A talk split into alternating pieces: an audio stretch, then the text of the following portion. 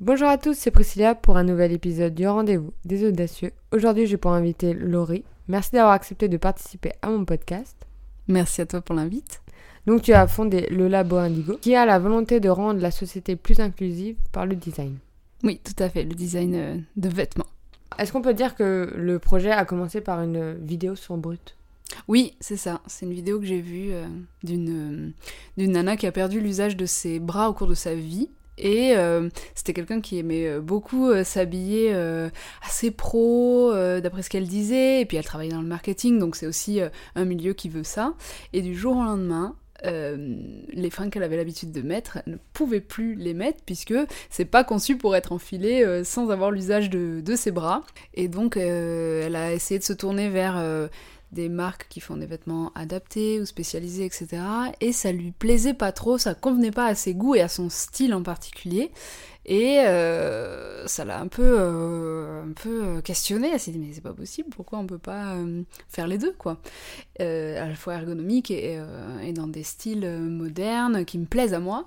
Et là, alors je sais pas par quel biais elle a trouvé ça, mais elle s'est rapprochée de Open Style Lab. C'est une, une ONG qui est à New York et qui organise notamment en été des programmes intensifs de, euh, on va dire, de co-création de vêtements euh, par équipe. Donc dans une équipe, il va y avoir une personne qui ne trouve pas des designs qui lui conviennent, qui lui vont, qui lui plaisent. Euh, et on va avoir aussi un ergo, un designer de vêtements, un couturier aussi pour cette compétence-là. Et tu vas avoir aussi un ingénieur. Et donc pendant tout l'été, euh, ils conçoivent, ils font des tests, ils cherchent des vêtements, euh, que ce soit veste, pantalon, etc., qui puissent être euh, ergonomiques pour la personne, c'est vraiment construit autour de la personne, mais aussi dans son style. Par exemple, il y avait une nana dans une des équipes projet, elle, elle voulait... Une, une, veste un peu, un peu rock et tout, parce que c'était vraiment, c'est vraiment son style, c'était aussi... je crois que c'était ça s'apparentait à un de ses groupes de musique préférés. Enfin, il y avait un délire dans le genre là. Eh ben, euh, ok, on va chercher à faire euh, une veste rock ergonomique euh, qui, correspond vraiment à qui tu es. donc voilà. Et pour, pour Christina, donc la nana que j'ai vue dans Brut, ils ont fait un manteau oh mon dieu, sublime, vraiment, euh, et qui peut soutenir ses bras, qu'elle peut enfiler en, en le... Je crois qu'elle elle, se débrouille, alors elle, elle utilise hyper bien ses pieds, du coup, euh, elle le pose sur une table et après, hop, elle glisse sa, tête, dedans et, ça tombe parfaitement bien sur son corps, et ensuite elle peut mettre ses bras dans des... Hum, si vous voulez, les manches, elles sont, elles sont longues et il y a une espèce de... Euh, d'encoche, on va dire, où elle peut les, les, positionner pour que ses bras soient pas ballants, parce que ça, ça finit par lui tirer sur les épaules, mais qu'il y ait un peu de soutien. Et vraiment, c'est magnifique, franchement. Euh, je le voulais, moi, ce manteau. Et c'est là que je me suis dit, ah bah voilà, là, ils ont vraiment réussi, parce que moi qui n'ai pas forcément de, de handicap particulier, bah j'aime bien le style de ce manteau-là, j'aimerais bien le porter pour moi. Je me suis dit, ah bah voilà, là, euh, ils ont vraiment fait, je pense qu'ils ont relevé leur défi. Euh, et du coup, ça m'a intéressée parce que parce que moi j'aime bien coudre. Je suis une couturière du dimanche, hein, attention, je suis pas, c'est pas mon métier, euh, mais j'aime bien ça et, euh, et j'aime bien les dynamiques collaboratives avec des gens vraiment différents au regard et aux compétences complémentaires, on va dire. Et je me suis dit, bah, ouais, est-ce qu'on est ferait pas ça en France? Est-ce qu'il y a ça en France? Euh, sur cette dynamique-là, je pense pas. Après, il y a des entreprises, euh, comme par exemple euh, Tommy Hilfiger, eux, ils ont développé toute, une, toute une gamme de produits, s'appelle Tommy Adaptive, ben, eux, ils ont réfléchi à comment faire pour que euh, des gens qui ont, euh, peut-être, je sais pas, qui ont euh, des difficultés motrices, etc., puissent porter des vêtements du style de Tommy Hilfiger de manière beaucoup plus aisée, beaucoup plus confortable et plus pratique aussi à l'enfilage et aussi pour l'enlever. Il y a ça. Donc ça, c'est des marques, on va dire, plutôt, voilà on va dire, j'ai envie de dire mainstream, mais tu vois, enfin... Industriel haut de gamme, Ouais, voilà qui développent euh, une partie adaptive, adaptative. Euh, et tu as aussi des marques qui font euh, exclusivement des vêtements conçus pour pouvoir être enfilés, par exemple quand tu es sur un fauteuil très englobant ou quand tu as des difficultés motrices telles que par exemple un manteau classique, ce serait c'est la croix et la bannière, ça te fait suer. Ça, c'est Constant et Zoé, par exemple. Et eux, c'est vraiment euh, uniquement ça. Mais alors, ce qui est pas mal avec eux, c'est que euh, bah, si tu valides euh, un poncho ou certains des vêtements ou les chemises, etc., bah, ça va t'aller aussi. c'est pas. c'est pas juste spécial handicap, entre guillemets. Donc, vraiment, certains de leurs produits, c'est ça. Mais. Donc. Oui, pardon. Vas-y, vas-y donc.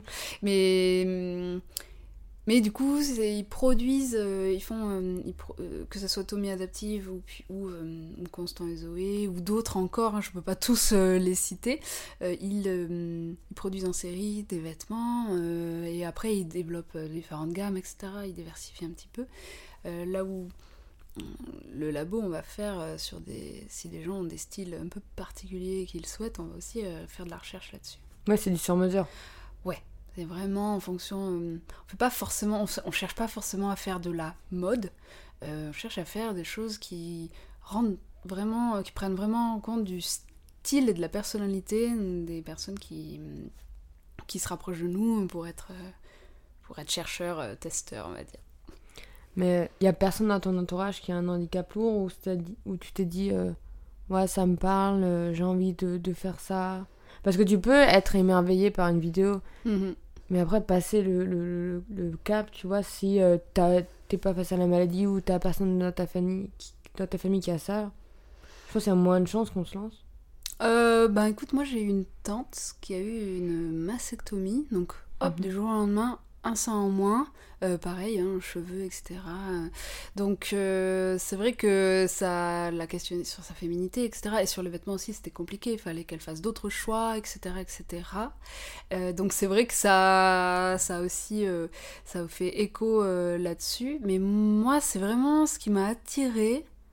C'est pas forcément parce que j'étais sensible sur le, sur le handicap ou sur ça, c'est plutôt l'enthousiasme de faire quelque chose de manière collaborative. Je me suis dit, mais intellectuellement et, pour la créativité, ça doit être tellement intéressant. Enfin, c'est plutôt ça qui m'a hum, qui m'a donné envie de le faire. Voilà, parce que j'aime bien euh, fabriquer, j'aime bien fabriquer des choses. Et donc ça fait quoi? Un an? Hum, Ouais, là on est en, on est en septembre. Ouais, l'idée elle est venue en mars de. Non, février 2020, quelque chose comme ça. En plein Covid? Oui, bah oui, je regardais des vidéos euh, depuis, euh, depuis mon, mon, lit, et puis là, je tombe sur ça, ça a commencé à planter une graine, et puis petit à petit, euh, voilà, ça a mûri un peu, tu commences à tester des petites choses, puis après, tu te dis, hmm, ça, me, ça, me plaît bien ces petites choses-là, est-ce que j'irai, on n'irait pas plus loin, etc. etc. Et, euh, et là, vraiment, il y a des projets qui, euh, qui ont pu être faits euh, jusqu'au bout. donc voilà, c'est cool. là, c'est vraiment bien. Mais je veux bien repartir de la, de la base, quand tu t'es dit, ok, ça me parle, et après, tu l'as fait. Mhm. Il s'est passé combien de temps? Comment ça s'est passé? T'as as essayé de contacter des gens? T'as eu qui en premier euh, test, peut dire hmm. ça en, testeur, alors Enfin, ouais, euh, enfin, juste, ouais, comment ça s'est euh, passé en fait un peu les étapes Parce que je connais plein de personnes qui aimeraient lancer un side project, hmm. soit qu'ils ont un taf à côté, soit ils profitent voilà, du, chômage pour se lancer mhm. dans quelque chose qui, qui, qui les anime. Et j'aimerais bien que ben, voilà, on pourrait les aider grâce à podcast à, à les guider, tu vois. Alors, premier truc, c'est de parler de votre projet mm. à plein de gens. Euh, voilà, pour voir, euh, pour voir comment ils répondent et puis aussi si ça les intéresse. Euh, au début du projet, il y a des gens qui s'y sont intéressés, donc on a commencé à réfléchir ensemble, etc. Et puis à un moment aussi, par, par Facebook, il y a une nana que, que j'ai eu la chance de contacter qui euh, avait été euh, euh, attends, elle était chef de service dans un établissement spécialisé. Elle était hyper sensible à, ce projet-là. et donc, elle a tout de suite pensé à un gars à qui ça pourrait plaire. Et lui, c'était le premier testeur, c'était Adnan. Et, et après, elle nous a mis en lien.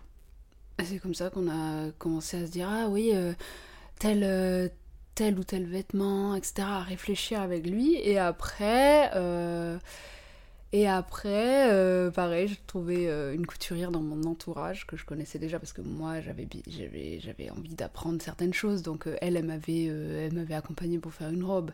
Je lui parle du projet, ça lui plaît. Voilà, l'embarque, on l'embarque dans le, dans le truc aussi. Et puis, il y a eu aussi, alors, avec Active Action dans la boîte, enfin l'association dans lequel je travaillais, euh, il y a eu une rencontre qui a été organisée. Ils ont invité euh, notamment euh, François Hollande et puis des, représentants de l'APF. Et là, lors de cette journée-là, moi aussi, ils m'ont invité. J'ai rencontré Ken Rim, qui est, qui est représentant barin de l'APF. Et on en a discuté aussi, et avec lui aussi le contact s'est fait, et lui-même il m'a mis en relation avec plein d'autres gens. C'est vraiment euh, plein de mises en relation comme ça, si tu parles aux autres de ton idée, et si tu es intimement convaincu de ce dont tu parles, euh, et si il y a effectivement un vrai problème sociétal, mm. bah besoin d'insister beaucoup, hein. ça se fait un peu tout seul. Euh, c'est pareil, j'en ai parlé à mon fleuriste de ce projet, et puis lui m'a mis en lien avec une autre couturière euh, qui est euh, chef d'atelier couture TNS et qui par ailleurs fait des robes de mariée ou des robes de demoiselle d'honneur à côté. Et voilà, c'est que comme ça. Ouais, c'est souvent ça, les gens ils ont peur de parler de leur projet. Non, faut pas. En fait, c'est hyper important et mm. qui va s'arrêter de toute façon dans sa vie et se dire ok, je vais lui piquer de son idée. Euh, bah, pour piquer l'idée de quelqu'un, euh, il faut énormément d'énergie en fait, et faut, enfin pour mettre en place quelque chose, même ça demande, euh, ça demande de se botter le cul, et donc c'est pas, ça va pas se faire du jour au lendemain que quelqu'un te pique une idée. surtout, surtout une idée comme celle-ci où le modèle économique il est pas évident, il faudra l'inventer, c'est pas, voilà, c'est pas hyper lucratif, etc. Donc peu de chance qu'on te pique l'idée en fait. De toute dans tous les cas, les gens ne voient pas de business model derrière une idée automatiquement. Non, pas forcément. Et puis, euh, la manière dont ils réagissent plutôt, c'est vouloir t'aider. Mm. Voilà. Euh, c'est vouloir t'aider, c'est vouloir y contribuer. Alors parfois ça va être en te donnant un contact, parfois ça va être aussi en réfléchissant avec toi, en, ayant, euh, en réfléchissant aussi à ta stratégie. Ou même il y a une, une nana, elle m'a aidé sur la com. Elle est, super forte, c'est elle qui a fait le logo. Merci Célia. Donc voilà, c'est euh, c'est un peu ça plutôt. Euh, par contre, ce qui est important, c'est quand même définir ton cadre. Moi, je sais que euh, j'aurais peut-être dû attendre un tout petit peu, me dire voilà, je veux le faire de telle ou telle manière, vraiment avec une posture entrepreneuriale euh, même si tu sais pas si tu veux en faire ton métier, même si tu sais pas si c'est possible, d'avoir cette posture-là, de te dire je teste des choses, je, je fonce un peu euh, et euh, je, vais voir, je vais voir ce que ça donne. et d'essayer d'aller quand même assez vite, d'avoir un rythme, d'aller chercher les moyens de faire en sorte que ça, que ça tourne bien et qu'il y ait un impact. Ça, j'aurais peut-être. C'est parce que t'as fait? Bah, pas au début. Au début, c'était un peu je sais pas trop, ça sera peut-être une asso. Mais oui, bah, bah, peut-être que ça sera une asso, mais la manière dont tu le fais, euh, ça il faut, faut aussi pouvoir le, pouvoir le dire. Il faut, euh, j'aurais peut-être dû me dire et, faire un peu d'introspection, me dire moi en fait ce qui est important pour moi, c'est que les choses elles avancent, mm. pas forcément de faire. Euh, tu penses que tu t'es trop poser de questions, t'as trop itéré? Non, je pense que je pense que j'étais pas sûre de moi. C'est normal. Ouais. Tu sors de ta zone de confort, euh, tu montes un projet. J'étais pas sûre de sais moi. pas trop, ça met un peu de temps. Non, mais euh, faut euh, déculpabiliser ça, tu vois. Mm. Genre, euh, c'est normal. Mm. Ouais, ouais, je pense que essayé un petit parce qu'au début il y avait des, des, personnes qui se sont intéressées au projet, mais je je pense que ce qui les a tirés aussi, c'est le fait qu'on fasse des choses ensemble, en se coordonnant, en se concertant beaucoup, etc. Sauf que ça, ça prend du temps, il y a une certaine... Euh, euh, voilà, c'est le, temps de la décision, le temps de la co-construction. Et je me au bout d'un moment, je me suis dit, mais moi, la co-construction, pour moi, il faut surtout la mettre sur le design des vêtements, ou, euh, ou en tout cas, la, après, qu'elle vienne sur euh, le pilotage, mais peut-être un peu plus tard, une fois que tout est déblayé, parce que sinon, euh, sinon on va pas trop tester de choses. Et c'était, c'était un peu sur ça où j'aurais J'aurais bien aimé euh, voir ça d'emblée, mais euh, c'est pareil, c'est en testant et en voyant que tu te rends compte que tu as fait un peu fausse route. En tout cas, t'es pas bien dans ce mm. cadre-là. Donc voilà. T'es plutôt une femme d'action? Oui, moi j'aime pas m'asseoir derrière un bureau et réfléchir pendant mille ans. des fois, j'essaye un petit peu de le faire et tout, parce que je me dis, j'ai encore ce réflexe d'élève. Tu mhm. sais, le bon élève, le, en plus en école française, l'école en France, c'est un peu ça, hein, c'est faire des, des, dissertes en une, deux, trois parties, ta ta ta, euh, c'est avoir le temps de la réflexion et tout, et moi j'ai fait des études, etc. Donc t'as un peu ça aussi, il y a une espèce de tension chez moi de mes vieux réflexes de bon élève et de il faut faire les choses bien, et puis il faut mhm. pas trop se tromper, et puis ta ta ta. Alors qu'en vrai c'est le contraire, c'est fait, trompez-vous. Mais oui Et euh, vous réfléchirez après. Ou, ou fait des trucs euh, bof bof tu sais, tu peux aussi avoir fait des trucs. Euh, c'est pas parfait. Euh, voilà. Mais toutes les boîtes ont commencé à. Oui, un, un produit minimum. Euh, ah ouais, bah, après, tu, voilà, tu crées, tu testes auprès de ta cible. Enfin, si elle comprend, si elle en a besoin ou pas, ça se trouve, tu fais fausse route. Mm, c'est ça. faut s'améliorer petit à petit, faut faire des erreurs, faut, faut agir. Et même si tu sais pas exactement où tu vas, c'est aussi l'action qui va te dire où est-ce que tu vas. Et euh, quand t'as aidé la première personne, comment c'est passé? Tu t'es pas trouvé en imposteur en disant qu'est-ce que je fais là? Ou t'as pas eu du mal euh, Ça allait? Non. T'étais convaincu de ce que tu faisais? Ouais, moi j'ai pas le syndrome de l'imposteur. Euh, alors que je pourrais, hein, je connais rien en handicap, je connais rien, enfin je connais rien en couture. si, je connais les bases, mais je ne suis pas couturière de métier. Mhm. mais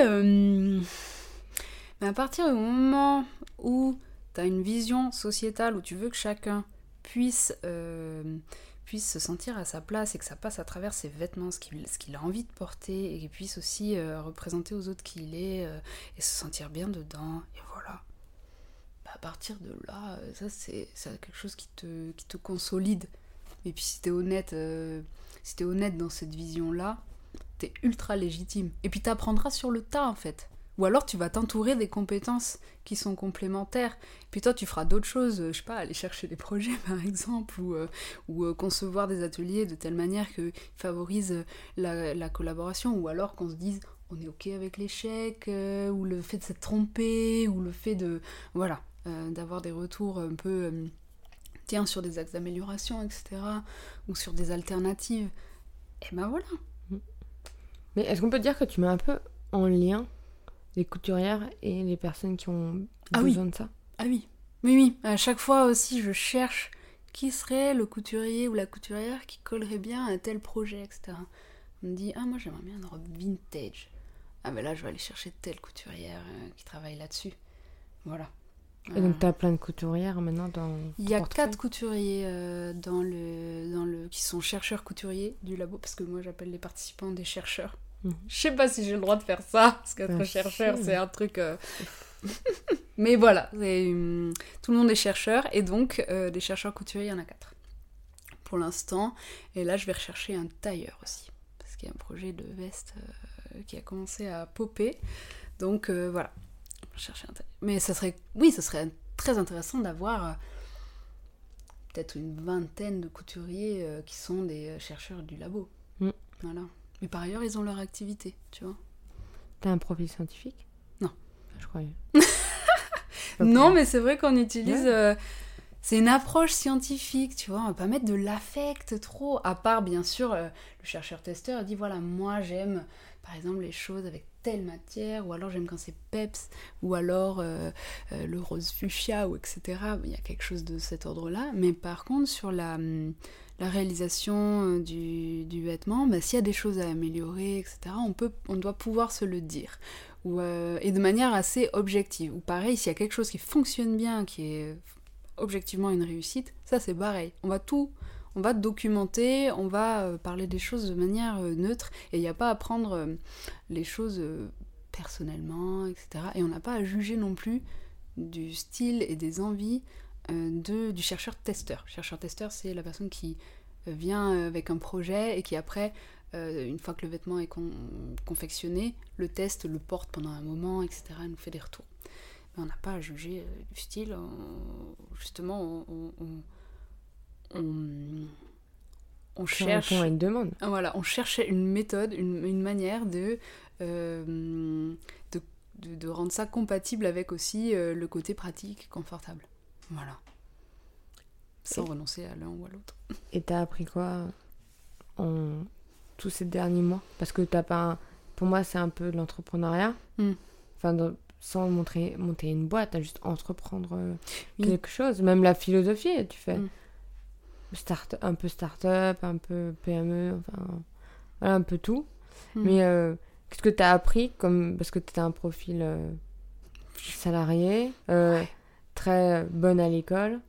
Et hmm. qu'est-ce que ça te fait, toi, d'aujourd'hui, d'entreprendre quelque chose voilà, qui te passionne et d'apprendre tous les jours Alors, déjà. C'est pas vraiment une question, mais t'as compris?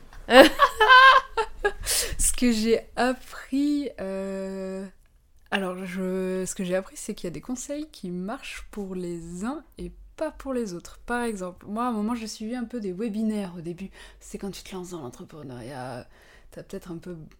Il y a quelque part quelque chose en toi qui a besoin de se rassurer. Mhm. Donc, tu suis un petit peu des formations. Et euh, on m'a dit, euh, il faut, il faut que vous réfléchissiez euh, très vite au modèle économique et puis à comment vous allez vous rémunérer. Ah mais c'est une question principale ça, tout le temps. Voilà, c'est comment vous allez rémunérer. Et du coup, alors moi je suis d'accord que effectivement euh, quand tu as des salariés dans un projet, évidemment ce projet-là est beaucoup plus pérenne, euh, contrairement à si tu le fais de manière euh, vraiment bénévole, etc. Là c'est beaucoup plus fluctuant. donc effectivement oui, quand tu es salarié d'un projet, ça garantit que tu vas pouvoir mener plus d'actions et donc avoir plus d'impact social ou environnemental, ça c'est sûr. par contre c'est une question, si tu te la poses dès le début, chez moi en tout cas, c'était paralysant parce que j'ai fait, j'avais fait zéro, très très peu d'actions. Je ne peux pas euh, savoir euh, quel serait le modèle économique, etc. sans action. Et je sais même pas, et je ne pouvais pas savoir si je voulais ou pas être une dirigeante d'une entreprise sociale ou d'une association, parce que même dans une asso, tu peux avoir des salariés. J'étais, j'en étais pas là, quoi. Ça t'a pas démotivé au début, ça m'a ouais, ça m'a mis une, une, claque et des crises existentielles. Mais ai-je l'étoffe d'être une, d'être, une, d'être une entrepreneur? Et si j'arrive pas à créer mon emploi, j'aurais raté, etc. J'étais là, mais... Ah, tu culpabilisais en fait Oui, j'étais là. Non, mais tu, tu sais, tu t'angoisses un peu, comme ça. T'as une espèce de tumulte d'angoisse comme ça. Et en fait, oh là là, on n'en est pas là, en fait. Et à un moment, je parlais avec mon mec, et là, il me fait Non, mais Laurie, les 4 P le plus petit pas possible. D'abord, vous faites des fringues. Tu, tu, tu as une idée dans ta tête, ben, fais tout le processus là d'idéation, confection, testing, euh, diffusion des projets. Et après, tu te demanderas, tiens, est-ce que. Euh, voilà, mais tu peux pas avoir les réponses d'emblée comme ça, c'est impossible. Si tu vas juste faire du jus de cerveau et, et ça collera pas à la réalité parce que l'action va te montrer d'autres trucs. Donc voilà. par contre, je pense que il euh, y a des gens, euh, c'est peut-être ça qui les a propulsés, de se dire comment je me rémunère, tac, et, euh, et c'est peut-être ça qui a nourri leur projet. Mais en tout cas, chez moi, ça va pas marcher. Si je dois te rassurer, la première question qu'on me pose, et j'en ai marre, arrêtez, pour mon podcast, c'est et sinon, le business model, comment? Et je suis là, ben, je sais pas. Non, mais tu te rémunères pas.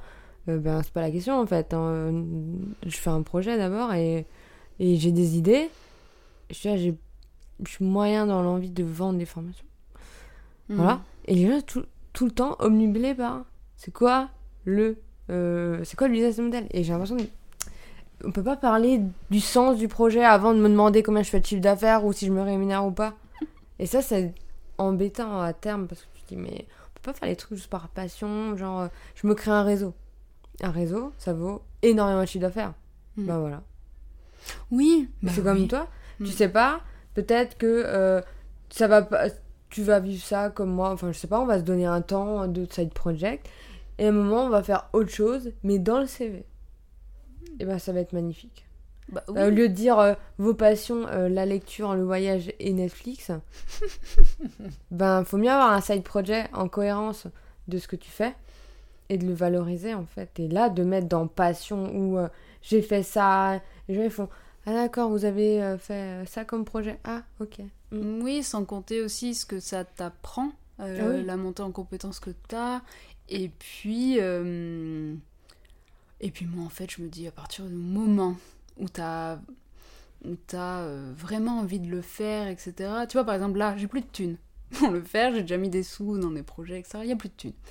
Euh, eh ben, je vais faire une campagne de financement participatif. À partir du moment où tu veux continuer, quelque part, tu vas trouver un moyen. Voilà. T'as as fait. T'as pas participé? Oui, j'ai fait un concours, ouais, c'est ça. C'est pas oui, c'était Kiss Kiss Bank Bank et euh, la banque postale. Alors déjà, moi, tu vois... Je me t'arrive en touriste. Bonjour, euh, vous êtes... Ah oui, c'est ça.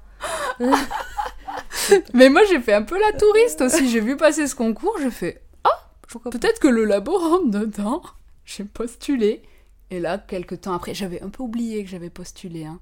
Mais je l'ai fait vraiment hyper honnêtement en disant voilà, moi c'est ça que je veux faire, c'est ça, je défends tel telle, euh, telle vision, tatati, et puis ça se passe comme ça, comme ça, comme ça. Et ben en fait, euh, en fait, euh, ils m'écrivent, vous êtes finaliste Ah Et là, il fallait communiquer avec des, en parler à des gens pour qu'ils votent pour toi. Et puis du coup, bah, les gens ont voté et, et voilà, on a se retrouvé avec 2500 euros de dotation. Et donc, bah, c'est cool parce que ça, ça veut dire que quand si je démarre une campagne de financement participatif, il y a déjà 2500 euros euh, dans, cette, dans la cagnotte, on va dire. Donc après, tu, toi, tu complètes euh, jusqu'à euh, ce dont tu as, besoin ou ce que tu estimes que tu peux atteindre. Voilà. Et ça, ça servira à payer d'autres prestations de couturier et puis des matériaux. Voilà. Mhm. Bah, tu te laisses pas battre, tu trouves des idées, quoi. Oui, bah oui, voilà. Un moment après, voilà, moi, c'est assez intimidant. J'ai jamais fait de campagne de financement participatif. Euh, je sais pas, je sais pas comment ça se passe. Mais justement, c'est une expérience.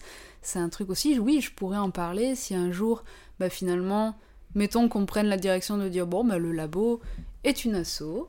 Il euh, n'y a pas de salariés, il y a des bénévoles, bon, voilà eh ben, euh, si jamais je dois trouver un emploi à un moment, ben, je sais comment ça, qu'est-ce que ça fait de faire une, euh, une, campagne de financement participatif, de communiquer, de voilà, d'avoir tout un plan d'action là-dessus, etc. Voilà. Mais c'est un outil de communication aussi. Oui, c'est ça. Moi, c'est aussi pour ça que ça m'intéressait parce que je me suis dit ah bah c'est cool, on peut aussi faire connaître toute la démarche parce que ça va nous pousser à communiquer beaucoup. Et euh, c'est vrai que euh, là, pour le coup, je fais pas trop. Je communique un peu sur Instagram, sur Facebook. Et par contre, il y a des gens qui suivent de manière vraiment euh, intensive. C'est à chaque fois, ils, sont derrière, ils disent ah, Waouh, c'est super, c'est très intéressant, on a hâte de voir la suite, etc. Embarque les gens dans, dans, dans le projet là. mais c'est encore assez, assez petit. c'est un bébé projet. Ouais, c'est tout petit. Oui, oui, pour l'instant, c'est encore au stade de. Ça aussi, c'est c'est impressionnant parce que ce stade-là, là, du, comme tu dis, bébé projet, etc., euh, c'est rassurant. Mm. Tu as une petite communauté, tu connais euh, tous les gens, arrives à. Voilà, ça reste à l'échelle euh, très humaine. À partir du moment où ça prend une autre ampleur, moi je trouve que c'est très intimidant.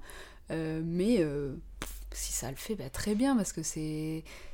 Comment dire C'est bénéfique à cette cause-là de permettre à chacun voilà, de s'habiller comme il le souhaite donc voilà, moi ça À partir du moment où ça va dans le sens de, de ta vision sociétale, eh bien oui, pourquoi pas? T'es pas là pour te faire mousser et te dire j'ai 5000 abonnés, ni ni.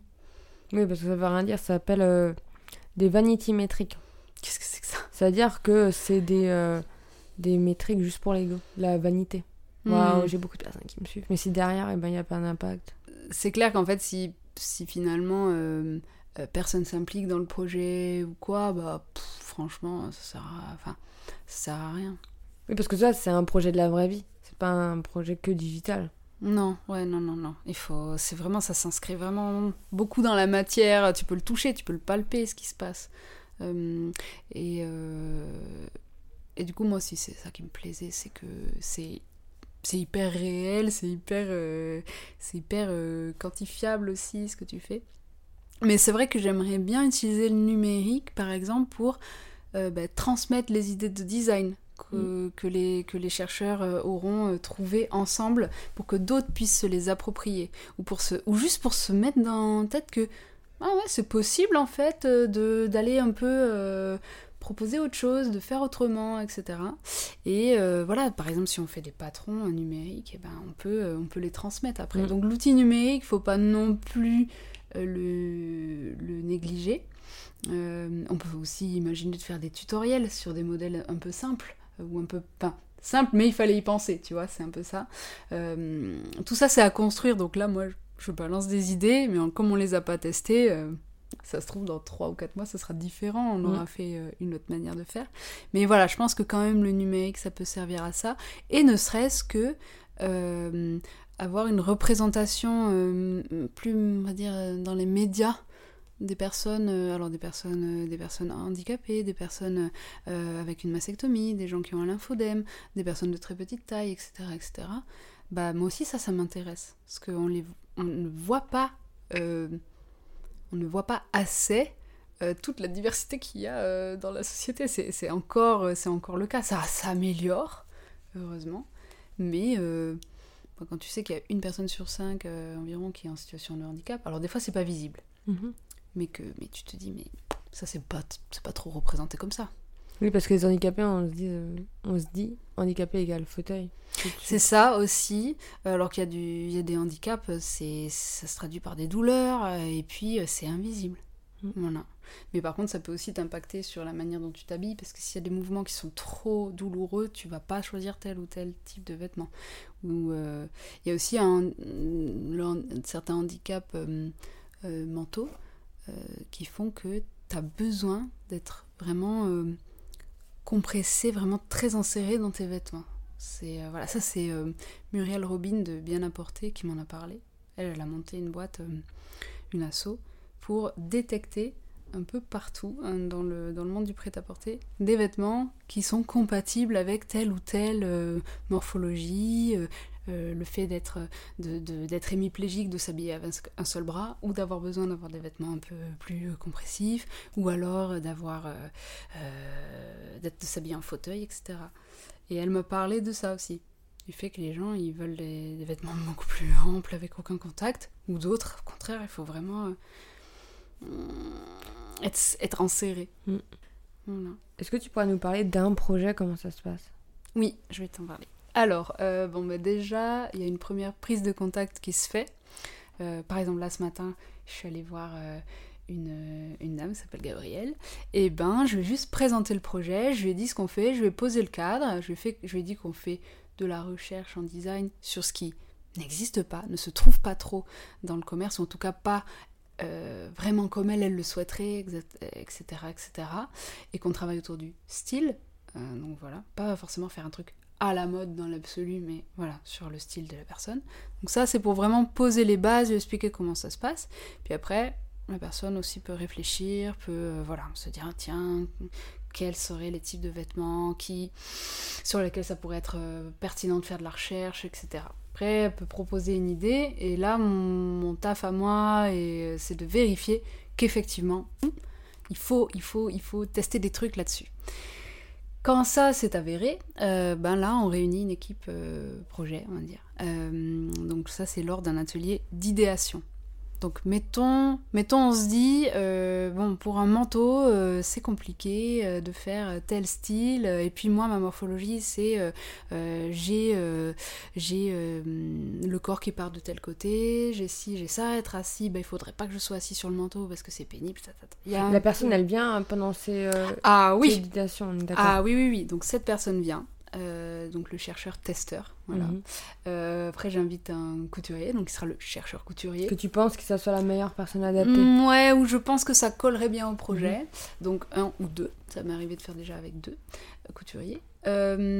si j'arrive à trouver aussi, c'est un ergothérapeute ou un aidant ou quelqu'un qui, a, qui travaille dans le milieu aussi du, du handicap. Donc il y a une, si tu veux, il va avoir une connaissance un peu extérieure du handicap, là où par exemple le chercheur-testeur, il va avoir une connaissance d'usage, une mhm. expertise d'usage, donc il va, il va, comme il le vit euh, de l'intérieur, il sait à quoi ça ressemble.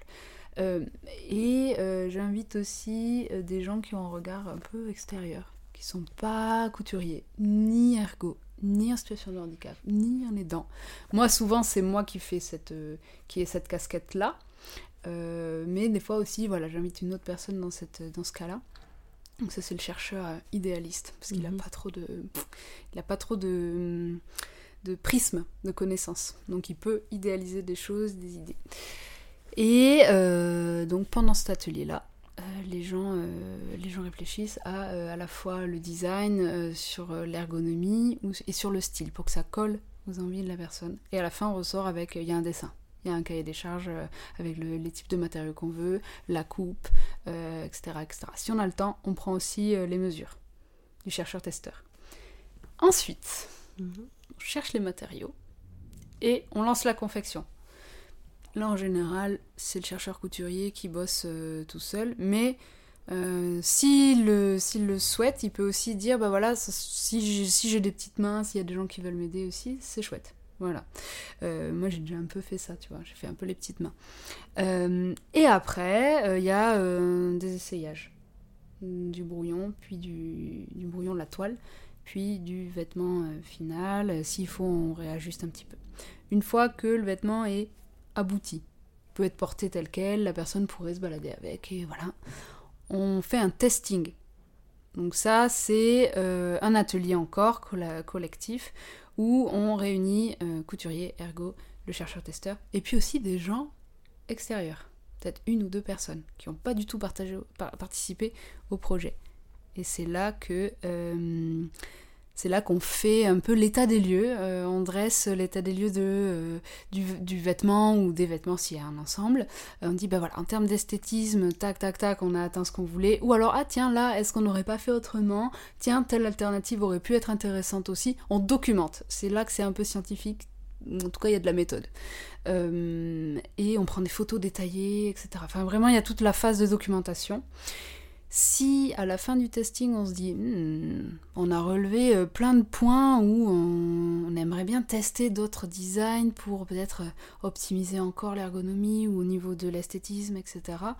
S'il y a beaucoup de points et qu'on se dit une autre alternative, ça nous, ça nous intéresse vraiment de la, de la lancer, on lance une deuxième, euh, deuxième version du vêtement. Peut-être avec un style un petit peu changé, etc. etc. Ça c'est beau c'est possible, c'est une option. Et voilà. Et après, euh, et après, faut réfléchir à la diffusion des idées, voilà, de manière globale.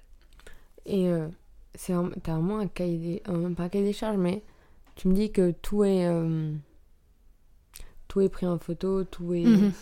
expliqué, etc. Pourquoi en fait ça tient à cœur pour passer, transmettre après toutes les infos que tu as collectées? Ouais, c'est ça. par exemple, si on a choisi tel système de fermeture, on va dire pourquoi. Mhm. Parce qu'en fait, c'est aussi, enfin, il faut savoir le monde de. Le, handicap euh, euh, de l'un n'est pas le handicap de l'autre, etc. Ou alors, euh, il faut pouvoir expliquer, par exemple, on a fait ça parce qu'il y a tel tel souci de préhension, etc. Ou alors, ah, on a fait telle manche de telle manière parce qu'en fait, il y a un lymphodème à tel bras, etc., etc. Et donc plus c'est documenté, plus tu peux t'en saisir euh, pour toi. Et je pense aussi que euh, ce qui peut être euh, très intéressant, c'est au moment où, par exemple, on sort un patron, on puisse dire, voilà, si vous avez tel souci, etc., on vous recommande tel système de fermeture. Et ça, c'est au bout d'un moment, quand on aura compilé des infos, on pourra transmettre tout ça. Ça fait une base de données. C'est une sorte de base de données, voilà. Mm. du design, euh, du design inclusif, du design euh, euh, pratique esthétique. Voilà. Et il n'y a pas que nous qui pouvons enfin, nous en servir. Moi, j'aimerais, j'aimerais beaucoup travailler avec des entreprises qui ont des outils de production, du coup. Mais après, ça, voilà, ça, ça pose d'autres soucis. Il y a le souci de la propriété intellectuelle, etc. Donc, tous ces trucs-là, je n'ai pas de réponse et je vais devoir me former là-dessus. Je vais devoir avancer euh, à tâtons, voir comment ça se passe. Euh, si jamais je peux donner un contact. Euh, Super. à Strasbourg, qui est très très bon dans les propriétés intellectuelles et qui travaille à l'INPI. Ah, ok. Donc voilà, il est très sympa. Il s'appelle Alexis et je vais faire un podcast aussi avec lui prochainement. Ah, trop bien. Voilà, et il a aidé plein de boîtes euh, de, notre âge, un peu, des gens qui se lancent. Euh. Faut pas se faire avoir et euh, qu'est-ce qu'ils peuvent mhm. faire. Et, ouais.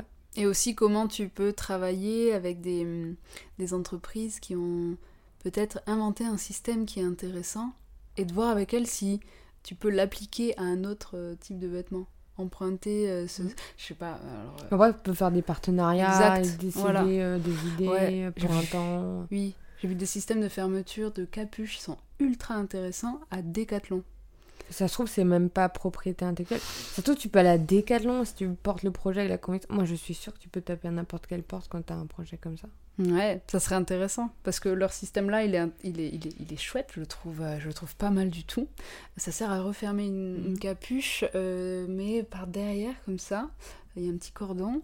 Et en fait, ça c'est chouette parce que bah, des fois, quand tu es euh, quand tu es euh, en fauteuil et que tu mets une capuche, je sais pas, avec le déplacement, paf, elle tombe. C'est toujours ça. Ou quand tu as des soucis de vue, il faut pas que la capuche elle soit euh, trop dans ton champ de vision. Et eh ben, euh, ouais, j'aimerais bien voir avec eux si on peut l'appliquer à un autre type de manteau ou des choses comme ça. Ils vont dire. Bon. faites ce que vous voulez. mais oui, mais si, si, jamais, si peut-être qu'ils vont dire Ah non, mais là par contre, vous avez utilisé euh, cette, cette, cette, design-là sans notre accord. Tu vois, tous ces trucs-là, c'est des aspects euh, juridiques, t'as pas trop envie de te pencher dessus, parce que ça te saoule et que toi tu veux agir, mais en fait il faut. Parce que sinon ça peut mettre en péril euh, ton, ton projet. Je te donnerai. Je veux bien, merci. Très sympa, tu pourras répondre à toutes tes questions. Et est-ce qu'il y a un projet dont tu as été hyper fier mmh, Je suis fière de tous. Ouais. Ou que ça a été difficile? Non, pas trop de difficultés euh, jusqu'à présent, non. Pas difficile.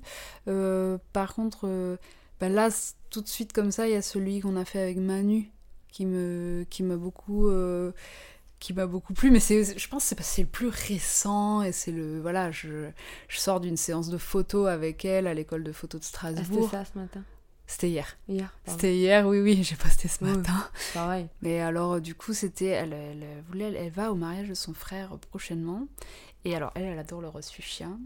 Euh, il faut savoir aussi qu'elle a eu une mastectomie et elle a un lymphodème à un bras et elle est en fauteuil. Euh, alors elle a des difficultés motrices euh, un petit peu partout. Euh, alors elle peut se tenir debout, marcher avec des appuis. voilà. Donc elle a, c'est une personne qui a la possibilité de se déplacer en fauteuil ou de d'être debout et de marcher un peu. Bah alors c'est à, à son rythme, mais elle peut avoir les deux positions. Et puis, c'est une nana, je sais pas, elle est très fonceuse, elle est très pétillante, elle, elle adore le rose fuchsia, euh, les couleurs vives, les voilà. Et, euh, et du coup, ben, on a travaillé avec euh, James et Viviane du Fermoir de mon sac, qui eux sont des couturiers de wedding couture, qui sont à Strasbourg, qui se sont lancés il y a pas longtemps. Et donc, eux, leur, euh, eux, leur vision, c'est euh, on veut pouvoir faire des robes de mariée ou des robes de cocktail, des robes de soirée pour euh, des hommes et des femmes qui voudraient mettre des robes, pourquoi pas, mmh. pour des gens qui sont âgés, des gens qui sont gros, des gens qui sont petits, des gens qui sont en fauteuil. On s'en fout en fait. Tout le monde, tout le monde a le droit. Tout le monde a le droit d'être comme il est et de d'avoir des envies particulières, de vouloir. Si tu veux une robe de mariée un peu punk et que t'es en fauteuil, et ben voilà, ils vont le faire en fait. Et euh, du coup, ben, moi j'ai vachement adhéré à leur projet. Je les ai connus, euh, je les ai connus grâce à la mercerie du bain aux plantes. Parce qu'on mhm. va au même endroit, euh, tous les, deux, on, se, fournit au même endroit. Et je les ai rencontrés, et la Manu a commencé à me parler de, de son envie d'avoir tel type de tenue pour le mariage de son frère. Elle a fait les magasins, ne trouvait pas. Toujours un souci, toujours un problème, pas assez d'élasticité, mhm. le décolleté qui va pas, pas facile à mettre pour tel bras parce que voilà, il est, il est, il est, plus euh, gonflé. Donc voilà. Et donc, euh, bon là, il était évident qu'il fallait faire un projet. Et euh, donc c'était, assez rapide en plus comme projet, ça nous a pris deux mois peut-être. Et, et là, on a fait la séance de photos qui était. c'était génial, hein, franchement.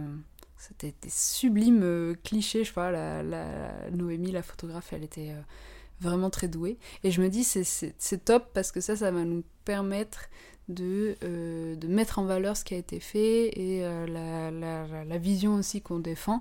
Donc je suis assez fière de ça. Et puis je suis assez fière parce que c'est tout ça, c'est expérimental. C'était la première fois que je bossais avec James et Viviane, première fois que je bossais avec, euh, avec Manu, première fois aussi que j'allais à l'école de photo de Strasbourg. Il y a plein de premières fois. Et donc voilà, quand tu fais des trucs pour la première fois en général, ça, peut, ça te rend un peu un peu fière. Mm. Voilà. Mais euh, il y en a d'autres. Si tu m'as, si tu, si on avait fait le podcast un mois après, je t'aurais sûrement parlé d'un autre projet parce qu'il y aurait eu d'autres trucs. C'est le, c'est le plus frais dans ma mémoire, mais les autres projets aussi, je suis ultra fière de ce qui se passe en fait. Et là, t'en as combien à venir? Alors, euh, si on compte la robe vintage, une veste euh, un peu de costume, il y a peut-être une idée de manteau de pluie ça, ça c'est hmm, ça c'est encore euh, en réflexion parce que je me dis hmm, ce qu'elle recherche euh, la personne là, ça existe peut-être. Et, euh, et j'ai encore rencontré quelqu'un aujourd'hui et donc peut-être qu'elle aussi elle va avoir un autre projet donc. Ah, mais c'est fou, t'enchaînes les rendez-vous. oui, mais c'est pour comprendre aussi, pour parce que moi je n'ai pas les réponses toute seule. Mais c'est toi qui. En fait, je comprends pas, c'est eux qui viennent vers toi, toi qui vas vers eux, c'est une bouche à oreille. Ouais, mais il y a beaucoup de bouche à oreille. Euh, en fait, euh, quand c'est une personne de confiance qui te dit Ah, peut-être tu devrais peut-être euh, écrire un petit message à Laurie ou à un tel, eh ben, elle va peut-être être plus encline à le faire. Ou par exemple, Gabrielle, que j'ai rencontrée ce matin, elle me suivait sur Insta parce qu'elle est copine avec des mhm. chercheurs testeurs. et donc, non, elle me suivait sur Facebook. Et à un moment, je sais pas, j'ai mis une story et elle a mis un cœur. Et moi, je me suis dit Ah, ben voilà euh, c'est une invitation, je pense. Je l'ai pris pour une invitation. Et du coup, je lui ai écrit. Et en fait, elle était super contente parce qu'elle hésitait, elle, elle, osait pas m'écrire. Et moi, avant qu'elle m'envoie un petit cœur, euh, je n'osais pas lui écrire non plus. Voilà. Comme quoi, faut oser. Oui Ah bah oui, faut être un petit peu audacieux. et se lancer. Euh, qu'est-ce qui peut t'arriver? Au pire Tu rencontres quelqu'un et puis si ça le fait, ça le fait. Si ça le fait pas, ça le fait pas. Mm. Voilà. Moi, ça aurait testé toutes les deux, quoi. Ouais, c'est ça c'est ça. Mais là, il euh, y a moyen que voilà, il y a moyen que ça le fasse. Elle a aussi des idées intéressantes aussi, donc euh, voilà. Mais il faut la laisser, euh, faut laisser mûrir. Là, on mhm. s'est juste rencontrés comme ça. T'as jamais l'idée tout de suite d'entrée de jeu.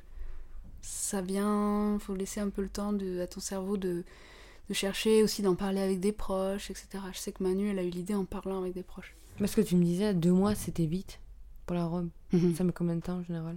Des fois, ça peut être entre le moment où tu rencontres les gens, ça peut être 4, 5 mois. Hmm. Ça dépend. Ça dépend aussi si le couturier il est bénévole. Parce que des fois, ils font le choix d'être bénévole. Et là, ça pourrait être beaucoup plus long. Oui, parce que t'es pas prioritaire. Bah oui, c'est normal. Euh, les gens, ils ont des obligations par ailleurs. Ils ont un ou deux emplois. Hmm. Donc euh, voilà, moi, ça me. Voilà, c'est le. C'est le jeu. C'est le jeu. Et de toute façon, euh, je... jamais j'irai dire Oh, ça va pas assez vite. Hmm. Bah, ça prend le temps que ça doit prendre. Voilà. Alors moi j'aimerais passer à la dernière partie. Mhm.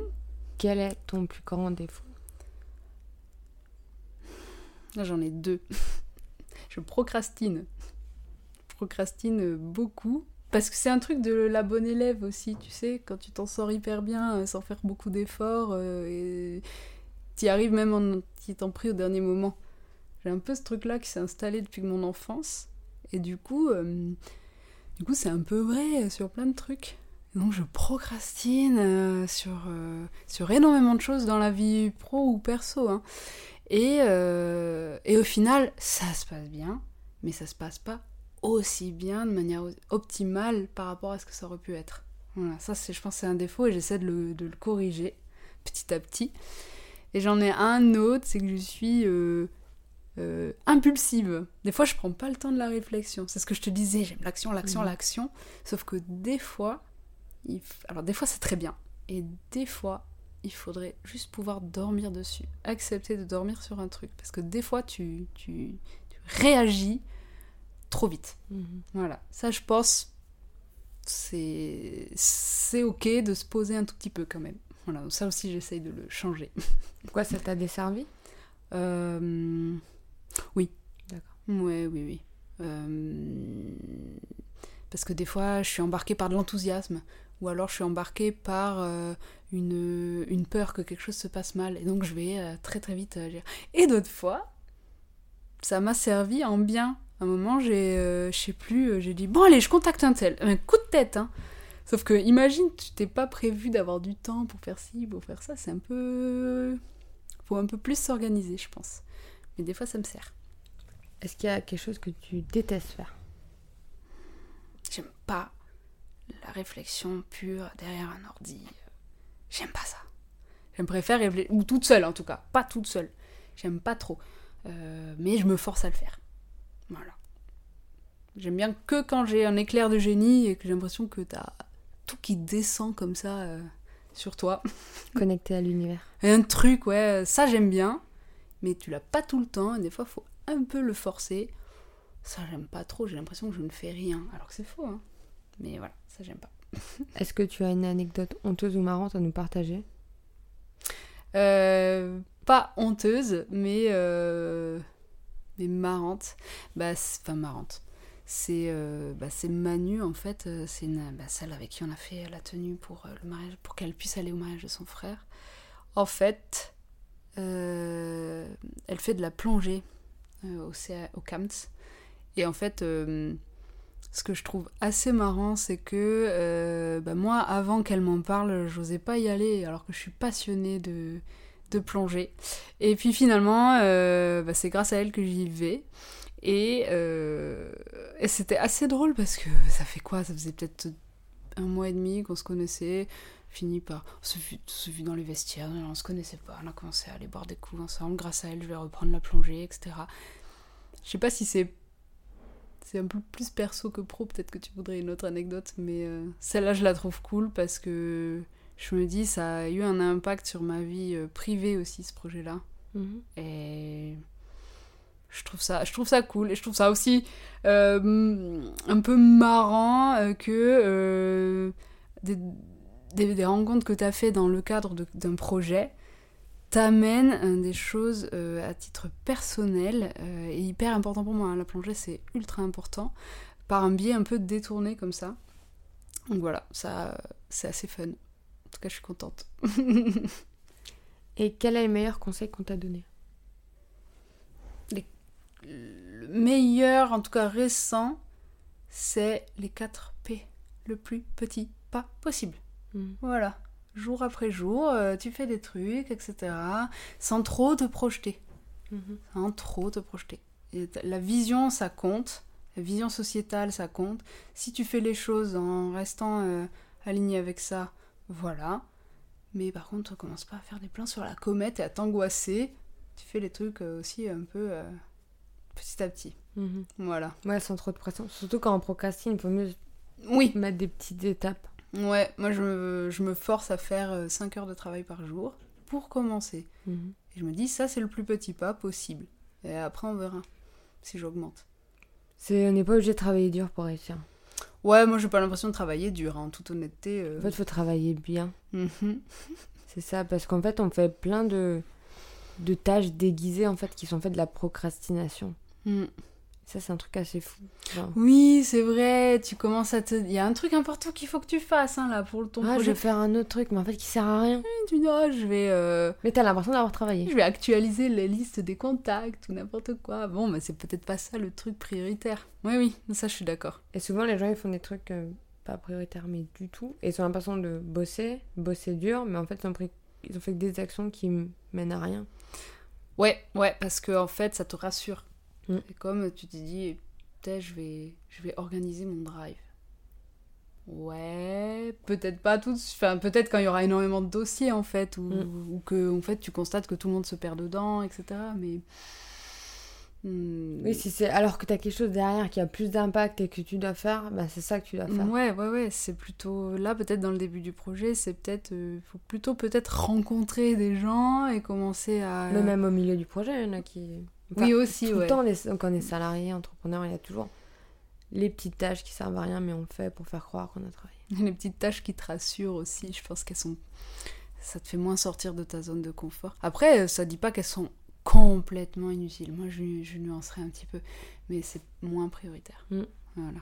Moi, je suis un peu plus clivante, tu vois, genre noir-blanc. bah, merci d'avoir participé. Merci à toi pour l'invite.